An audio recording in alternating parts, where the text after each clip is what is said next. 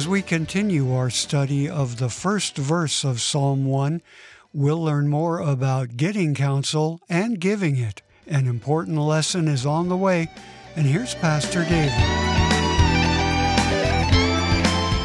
Here's the thing when we get counsel from the ungodly, we get ungodly counsel, and we walk in the counsel of the ungodly, we walk ungodly. These are very simple things to figure out. There are other times for a lot of people where you just don't think you need counsel at all. We're so used to making kind of all our own decisions, living that American life, right? I'm American. I make my own decisions. I'm in charge. I don't need anybody's help. I don't need anybody's advice. In fact, going to other people for advice and counsel makes me feel weak. I can make my own decision.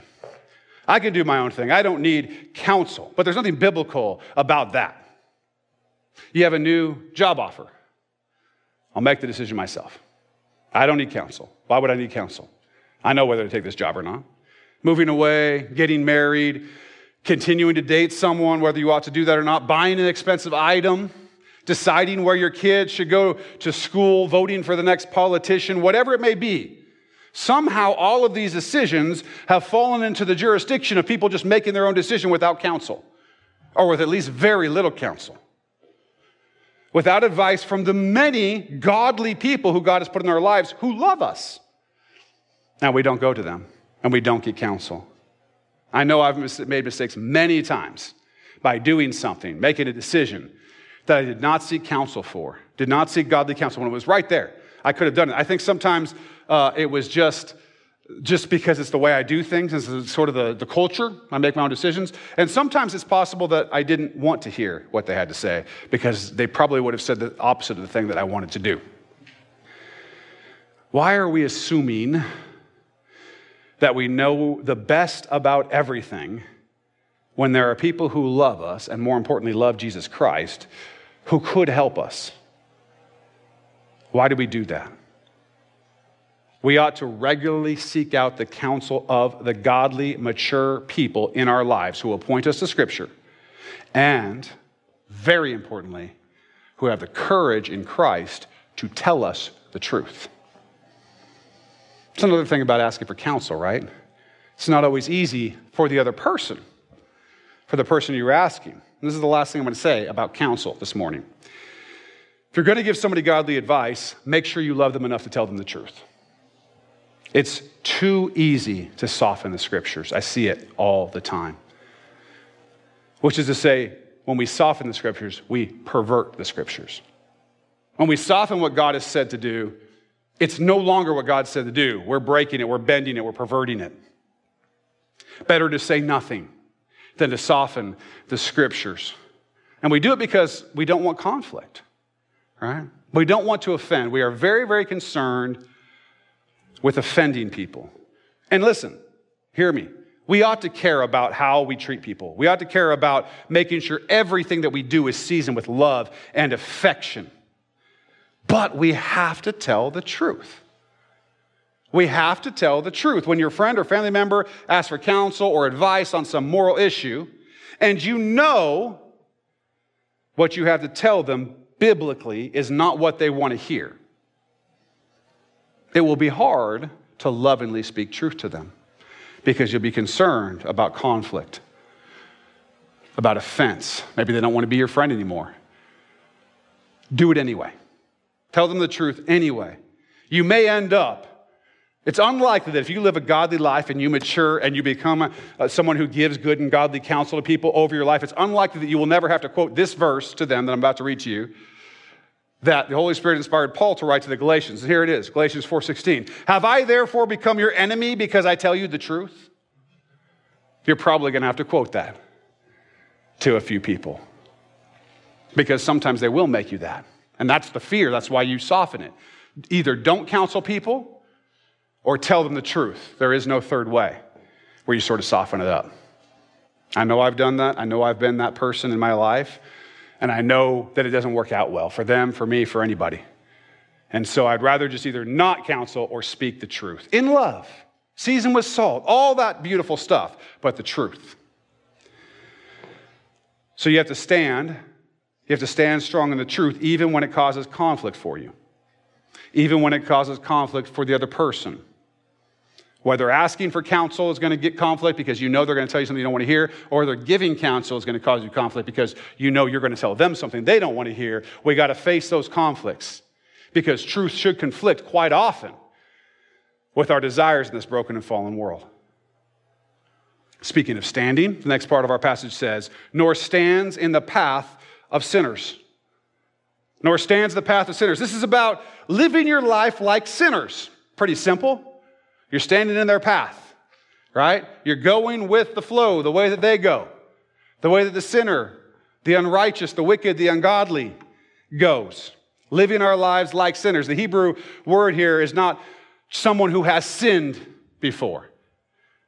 That's all of us, right? It is someone who actively is engaged in a lifestyle of sinning. Don't walk in that path. Don't stand in the path with those whose lives seem to be dedicated to living immorally and sinful, who do not honor God, but instead live their lives as sinners. Do not stand in their path. We're all sinners. Those of us in Christ are saved by grace by the sacrifice of Jesus Christ on the cross and his resurrection. It's rising again. Praise God for that. The command here is not to live like the world. That's the command. Like the unsaved, like the people who are immoral and wicked, like the people that we were. How often in the scripture is it talking about you used to be this, we all used to be this, no longer walk in that? That's this. That's what this is talking about. Those places where you see in the letters of Paul, so on, where he's like, hey, you once were XYZ, now you are in Christ. That's this. We don't stand in the path of sinners. We're not to do it. We're to live like those who have been made new, not like those who are still slaves to sin, but servants and followers of Christ. But, but this, this is, is not really a big deal, right? Not really a problem for American Christians, right? It's a quote from an article by Ronald J. Sider. The article is called The Scandal of the Evangelical Conscience Why Don't Christians Live What They Preach? Here's a quote Scandalous behavior is rapidly destroying, what's the path lead to? Destruction. Rapidly destroying American Christianity. By their daily activity, most Christians, in quotes here, regularly commit treason. With their mouths, they claim that Jesus is Lord, but with their actions, they demonstrate allegiance to money, sex, and self fulfillment. The findings in numerous national polls conducted by highly respected pollsters like the Gallup organization and the Barna Group are simply shocking. Gallup and Barna, laments evangelical theologian Michael Horton, hand us survey after survey demonstrating that evangelical Christians are as likely to embrace lifestyles every bit as hedonistic, materialistic, self centered, and sexually immoral as the world in general. Divorce is more common among born again Christians than in the general American population. Only 6% of evangelicals tithe. White evangelicals are the most likely people to object to neighbors of another race. Josh McDowell has pointed out that the sexual promiscuity of evangelical youth is only a little less outrageous than that of their non evangelical peers. If you're looking at the path of sinners, it looks like a lot of Christians are standing there. It's hypocrisy. This is standing in the path of sinners. It will not lead to a state of blessing. It will not lead to a state of blessing. It will lead to destruction. It will destroy you, it will destroy your life. We cannot follow God and love the world. You cannot. 1 John 2 15 through 17. Do not love the world or the things in the world. If anyone loves the world, the love of the Father is not in him. For all that is in the world, the lust of the flesh, the lust of the eyes, and the pride of life, is not of the Father, but is of the world. And the world is passing away, and the lust of it. But he who does the will of God abides forever. Romans 12, 2. And do not be conformed to this world, but be transformed by the renewing of your mind that you may prove what is that good and acceptable and perfect will of God. Now, loving the world has nothing to do with loving people, by the way.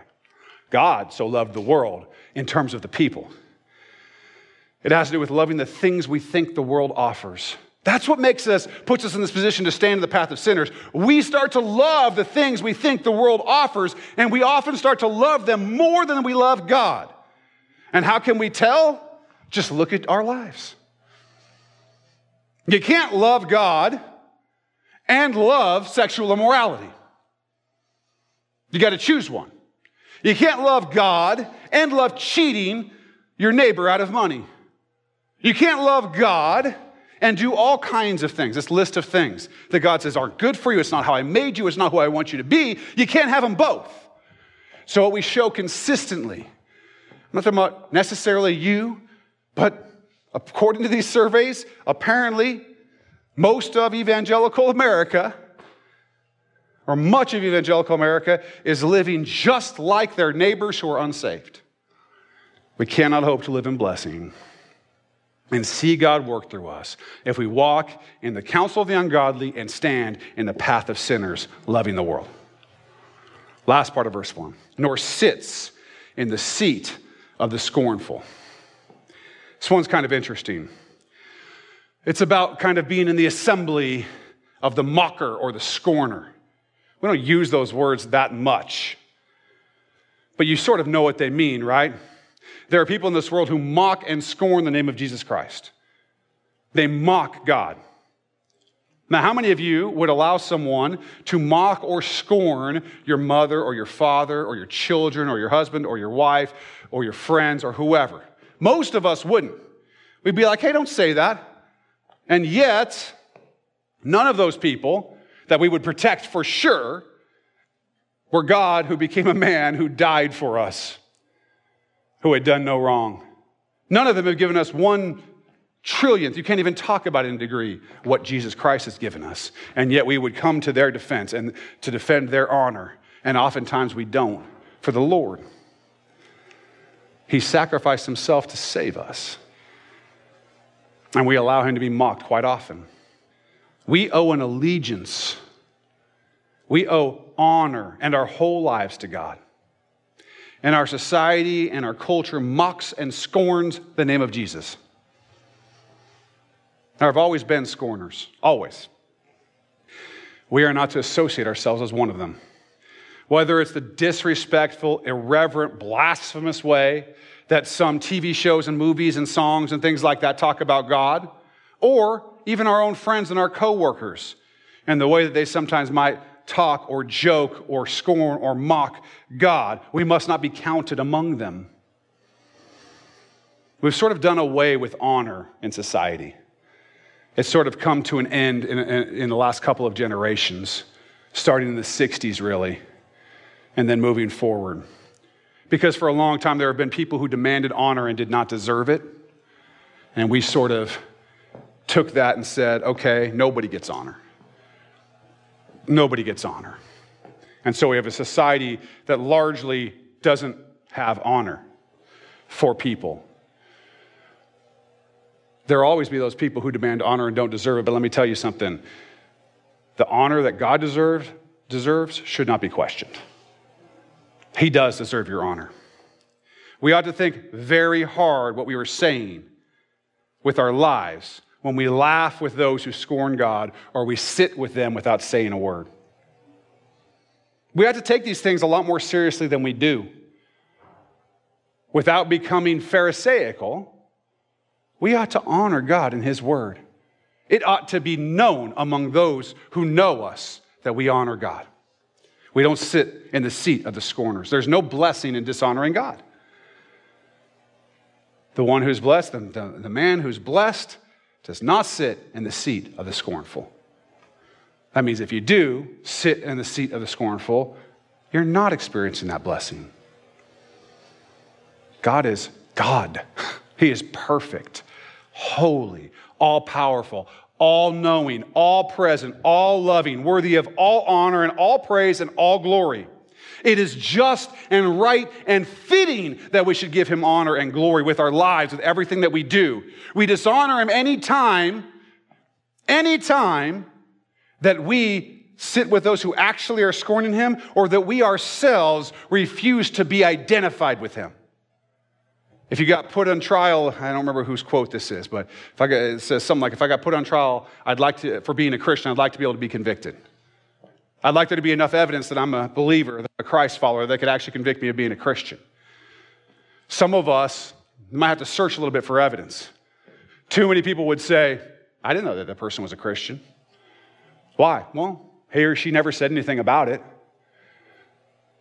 In some cases, yeah, we used to make fun of God or whatever all the time. They never said anything about it. And when I look at it, their lives, according to all these surveys, look just like mine. We have to honor God. Or we end up being kind of like the scorners. Now, Lord willing, we're going to study deeper into these two paths as we go through Psalm 1 with our next message. But this first verse is a real and stark warning, right, coming right out of the gate at the beginning of the Psalms, for us to seriously consider our lives. Who's counseling us? What do our lives look like in the way that we're living them? Are we honoring God and standing up for the name of God? All of us fall and fail. It happens in so many ways as we walk through this broken and fallen world. If you find yourself this morning feeling conviction as we study this song, this psalm, this psalm of wisdom, there is great hope. 1 John 1 9 says, If we confess our sins, he is faithful and just to forgive us our sins and to cleanse us from all unrighteousness. If you're a Christ follower and you know you need to confess and repent right now because you have walked in the counsel of the ungodly, because you've stood in the path of sinners or sat in the seat of the scornful, confess and repent today. He'll be faithful and just to forgive you and cleanse you from all unrighteousness. And do not walk in those ways any longer, that you might experience the blessings of God, which we're going to hear more about as we go through this. If you're not a Christ follower, and you know you aren't experiencing God's blessings on your life, the kind of joy, the kind of shalom and wholeness, peace that gets you through each day, that no matter what happens, you draw your strength from Him mounting up on wings like eagles, able to handle things that you, that you know you could not do yourself, able to trust in Him regardless of what happens death, disease, whatever comes, you've got Him. If you don't have that, if you're not experiencing that blessing, you can have that today. You can be saved from your own sin and the chains of this wicked world. Be reconciled to God and have faith in His saving grace. God tells us in the Bible that if you confess with your mouth that Jesus is Lord and believe in your heart that God raised him from the dead, you will be saved. Do that today. Yes, do that today. If you need Jesus, don't wait another minute. Wherever you are, whatever you're doing, simply tell him that you believe he's the Son of God, that he died for your sins, and ask Him to be your Lord and Savior, and He will. And let us know, won't you? We'd love to help, because everything can change in an instant as you trust Jesus for life. Call us at 360 885 9000. Thanks for listening, and be sure to check out our next episode for verse 2 from Psalm 1 here on Contemplate.